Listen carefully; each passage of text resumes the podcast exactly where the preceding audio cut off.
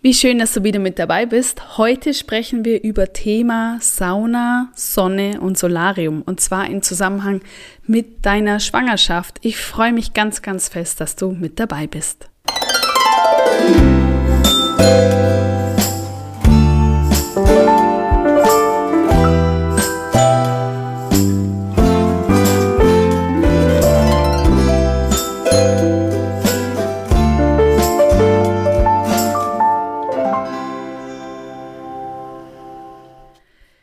Du da bist. Ich heiße Stefanie Waller und ich bereite Frauen und Paare auf die Geburt ihres Kindes vor. Das mache ich online in Form eines fertigen Kurses oder mit 1 zu 1 Coachings, wenn du dich noch für das Thema Geburtsvorbereitung interessierst, weil du ja wirklich noch lang genug Zeit hast bis zum ET deines Babys und damit meine ich, dass du einfach, ja, wir mal, mindestens äh, zwei Wochen noch Zeit hast bis dahin, dann lade ich dich ein, gern mal auf meine Seite zu schauen, auf meine Homepage, um zu gucken, ob es ein Angebot für dich gibt, das dich interessiert. Und ansonsten sprechen wir heute über die genannten Themen. Was ist erlaubt in der Schwangerschaft und wo solltest du wirklich auf dich, ähm, ja, und somit natürlich auch auf dein Baby aufpassen? Und bei ganz allgemein gesprochen ist es sowohl bei der Sauna als auch beim Sonnenbaden oder im Solarium, bei allem, was wirklich mit, äh, mit Temperatur auch zu tun hat, ist es allgemein wichtig, dass du für dich in Erinnerung behältst, dass du die Körperkerntemperatur, also deine Körperkerntemperatur, nicht erhöhen solltest. Die liegt circa bei 37 Grad und wenn du jetzt zum Beispiel ein Vollbad nimmst mit 37 Grad oder 38 Grad, sind natürlich auch noch okay, dann behältst du die Körperkerntemperatur bei. Aber wenn du zum Beispiel bei 40 Grad ein Vollbad nimmst, erhöhst du deine Körperkerntemperatur und das kann zu Schäden bei deinem Kind führen. Gerade am Anfang der Schwangerschaft kann es zu Fehlbildungen kommen. Und das ist ja eine einfache Sache, wenn du darüber Bescheid weißt, dass du da aufpassen musst, dass du eben diese, ähm, ja, diese Gefahr umgehst. Also, denn ganz einfach, wenn deine Körperkerntemperatur steigt, steigt auch die deines Babys und dein Baby ist einfach noch nicht ausgerichtet darauf, mit so einer Belastung klarzukommen. Genau, starten wir mal mit der Sauna. Allgemein kann man sagen, dass einem Saunabesuch ab dem vierten Monat nichts im Weg steht. Also und zwar dann, wenn du bereits eine geübte Saunagängerin bist und wenn du also nicht erst in der Schwangerschaft damit anfängst. Denn Saunieren ist ja doch auch etwas, was sehr auf den Kreislauf schlagen kann. Wenn du da also schon geübt bist im Saunieren, kannst du nach Vollendung des dritten, von drei Monaten, also zu Beginn des vierten Monats, wieder in die Sauna gehen. Mm, du solltest dann den Aufenthalt in der Sauna auf etwa 10 Minuten begrenzen und dich auch nicht auf die oberste Stufe setzen, wo die Hitze am größten ist. Also wir sprechen hier von der finnischen Sauna, da wo es wirklich richtig heiß wird. Und sobald du dich in irgendeiner Form unwohl fühlst, irgendwie Schwindel verspürst, es äh, dir vor Augen schwarz wird, ist es spätestens an Zeit, den Saunagang abzubrechen. Das kennst du ja dann auch als geübte Saunagängerin.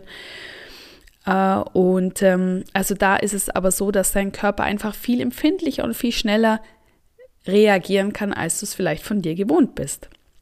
Wenn du Sauna-Anfängerin bist, dann eignet sich dann ein Besuch in einer Biosauna, denn die hat eine Temperatur um die 45 Grad und äh, auch da bleibst du dann maximal 10 Minuten drin, damit wirklich deine Körperkerntemperatur nicht ansteigt. Und so eine Bio-Sauna, vielleicht auch wenn du sonst so die finnische Saunagängerin bist, aber vielleicht überlegst du dir wirklich mal, jetzt in der Schwangerschaft umzuschwenken auf die sanfte, sanftere Variante der Bio-Sauna. Auf einen Besuch im Dampfbad solltest du eher verzichten, auch wenn du jetzt sagst, naja, aber die hat ja auch eine niedrigere Temperatur als die finnische Sauna, aber diese feuchte Hitze im Dampfbad belastet deinen Körper noch viel stärker als trockene Luft in der Sauna und das kann zu erheblichen Kreislaufproblemen führen. Ähm, Sauna wird auch äh, ja vielleicht in Verbindung gebracht mit Whirlpools oder mit Jacuzzis und äh, ja, die haben, wenn sie eine Wassertemperatur über 37 Grad haben, sowieso mh, hm, für dich jetzt nicht die Relevanz, eben aufgrund der Erhöhung der Körperkerntemperatur. Ähm, aber es ist auch so, dass dieses warme Wasser im Sprudelbecken also für Krankheitskeime wirklich einen idealen Nährboden bieten und da eben zum Beispiel auch vaginale Infektionen begünstigen können. Und dafür bist du gerade jetzt in der Schwangerschaft eben besonders anfällig. Da sind wieder mal die Hormone dran schuld, denn die äh, Hormone in der Schwangerschaft setzen das Säureniveau in der Scheide herab und damit ist die Immunabwehr geschwächt und eben ja anfälliger für Infektionskrankheiten. Also deswegen Whirlpools im öffentlichen Bereich, also wenn du den mit anderen teilst, davon würde ich dir wirklich abraten in der Zeit der Schwangerschaft. Die Schwangerschaft ist endlich, also irgendwann wirst du dann auch wieder in den Jacuzzi gehen dürfen. Gehen wir mal rüber zu einem anderen Thema und zwar zum Thema Sonne, Sonnenbaden und Solarium. Ähm, abgesehen davon, dass deine Haut anfälliger ist für Pigmentflecken, das hatte ich auch schon im, äh, in, einem, ähm, in der Folge mit dem, mit dem Nagellack besprochen. Genau, da ging es nämlich auch um das Thema Sonnenschutz. Äh, also abgesehen davon, dass deine Hand an, äh, Haut anfälliger ist für Sonnenbrand und für Pigmentflecken, kann die Sonne besonders in Verbindung mit einer hohen Lufttemperatur, was sehr häufig ein, äh, miteinander einhergeht, gefährlich werden, denn auch das lässt deine Körpertemperatur ansteigen und kann wiederum deinen Kreislauf äh, schwächen. Also meide wirklich die pralle Sonne, das solltest du so oder so auch ohne Schwangerschaft, aber jetzt nochmal im Speziellen und such dir im Sommer oder auch im Urlaub wirklich lieber einen schattigen, nicht zu warmen Platz für dich aus. Ein Sonnenhut ist immer eine sehr gute Idee oder ein Kopftuch, was dich vor dem Sonnenstich schützt, äh, mit Übelkeit, Schwindel und Kopfschmerzen. Sei einfach so ein bisschen dahingehend auf der Hut, dass dein Körper jetzt anders reagieren kann als sonst. Wenn du sagst, sonst ich bin immer total unempfindlich, was Sonne und Wärme angeht, aber jetzt ist einfach eine andere Situation und du weißt vielleicht gar nicht, wie empfindlich du da jetzt reagieren kannst. Mm, also Sonne, direkte Sonne meiden. Und beim Thema Solarium, also die Haut, deine Haut ist jetzt in der Schwangerschaft besonders empfindlich und reagiert auch mal schnell mit Irritationen. Und deswegen kann eben auch der Besuch auf der Sonnenbank genauso wie in der natürlichen Sonne unerwünschte Pigmentflecken mit sich bringen oder vielleicht sogar Verbrennungen. Die Haut ist eben anfälliger. Und ähm, ob die Strahlungen in den, der, der Röhren aus dem Solarium schädlich sind für das ungeborene Baby, das konnte in Studien noch nicht eindeutig belegt werden. Es ist natürlich auch so, wer gibt sich auch gern für so eine Studie her als werdende Mama? Also sicher ist es jedoch, dass ähm, ja, dass du zwischen dies, also dass du, wenn du da äh, liegst in diesen, in dieser, wie nennt man denn das, in, in dieser Bank, in dieser Solarienbank, ähm, dass du natürlich verstärkt schwitzt aufgrund der Temperatur und damit hast du einen Flüssigkeitsverlust. Und äh, einerseits sollst du ja sowieso sehr viel Flüssigkeit zu dir nehmen in der Schwangerschaft.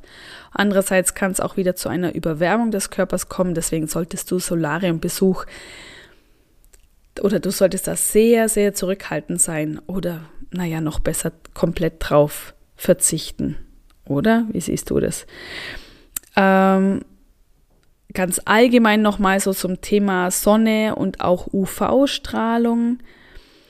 Intensive UV-Strahlung, der sind wir ja ganz automatisch sogar im Schatten ausgesetzt. Jetzt nicht intensive UV-Strahlung, aber UV-Strahlen sind wir die ganze Zeit ausgesetzt. Deswegen nicht noch zusätzlich durch krasses Sonnenbaden unterstützen. Denn intensive UV-Strahlung reduziert die Folsäure im Körper. Du erinnerst dich vielleicht, Folsäure ist ganz besonders wichtig in den ersten Wochen der Schwangerschaft.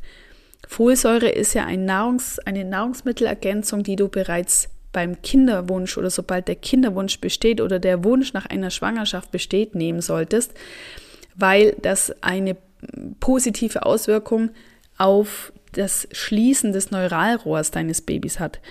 Also wir wollen diese Folsäure im Körper haben, nehmen sie vielleicht auch zu uns, künstlicher Art und Weise. Und weil das auch wichtig ist, und dann ist es aber so, dass zu viel UV-Strahlung diese Folsäure im Körper reduziert. Also deswegen einfach mal ein bisschen lockerer, entspannen, lieber ein bisschen mehr im Schatten bleiben, ein gutes Buch lesen, Meditationen machen oder auch schon mal eine Hypnose, mal in die Hypnose reinschnuppern und ähm, ja, das ist wirklich, damit ist die Zeit besser genutzt als mit Sonnenbaden. Und damit sind wir schon am Ende dieses kurzen Themas. Aber ich denke, das ist für viele Frauen wichtig oder ich kriege das auch mit, dass sie sich dann fragen, ja, was darf ich noch in die Sauna gehen oder in die Sonne? Jetzt weißt du die Antwort und äh, ich freue mich, wenn du mal wieder mit dabei bist in einer anderen Folge. Alles Liebe, deine Stefanie. thank you